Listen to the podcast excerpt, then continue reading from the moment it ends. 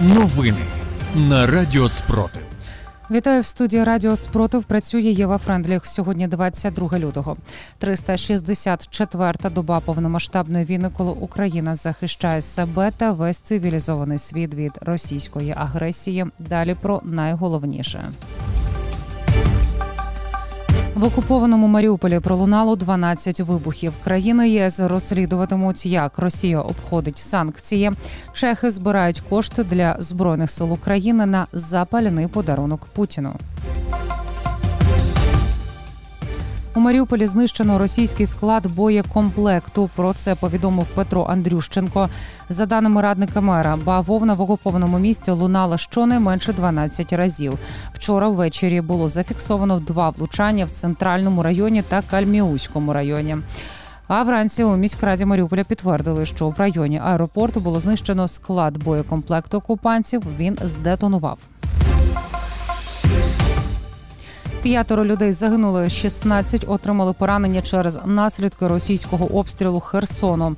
Вчора росіяни прямо під час промови свого диктатора накрили місто градами. Під вогнем опинився ринок, зупинка громадського транспорту та житлові квартали. На Луганщині найважчий напрямок фронту Креміна. Про це повідомив Сергій Гайдай. Зараз там триває активна фаза бойових дій. За словами голови Луганської ОВА, українські воїни не лише тримають там оборону, а й іноді переходять у контрнаступ і відбивають позиції ворога. На Херсонщині окупанти шукають своїх дезертирів в покинутих дачах та будинках. Про це повідомили в Генеральному штабі збройних сил України. Наразі в Чаплинському районі Херсонської області проводяться масові облави росіянами. У тимчасово в оному місті Янакієво Донецької області окупанти переобладнали протитуберкульозний диспансер під шпиталь для поранених вагнерівців. Про це повідомили підписники Радіо Спротив. Вони також розповіли, що із медзакладу вигнали всіх пацієнтів. Укрзалізниця до 2025 року планує повністю українізувати залізницю, позбувшись всіх назв і символів пов'язаних з Росією та радянським союзом. Про це повідомили в компанії. Там планують змінити радянські назви станції, прибрати переклад міста російською з фасадів, дублювати інформацію у квитках не російською, а англійською.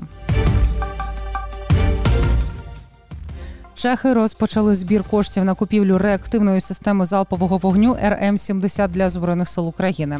За перші чотири години зібрали понад 84 тисячі євро. Такий збір у Чехії проходить в межах ініціативи Подарунок для Путіна. Про це написали у виданні Чешські новини. Загалом чехи хочуть зібрати 50 мільйонів крон. Це понад 2 мільйони євро. Прем'єр-міністерка Італії Джорджа Мелоні на брифінгу у Києві оголосила про новий пакет військової допомоги з боку її країни.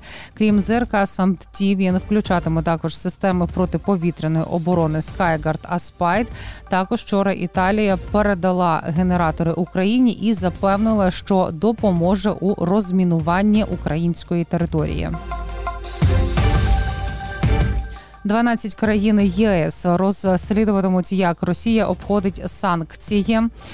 Країни-ініціатори пропонують зокрема запустити єдину аналітичну платформу, за допомогою якої можна розслідувати конкретні випадки і підозрілі торгові потоки. Занепокоєння викликають насамперед компоненти для оборони, енергетичної та космічної галузей.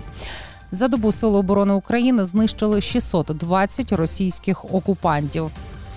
Більше за новинами слідкуйте в телеграм-каналі Радіо Спротив. З вами була Єва Френдліх. Зігріваємо один одного любов'ю. Віримо в силу оборони України, і все буде Україна.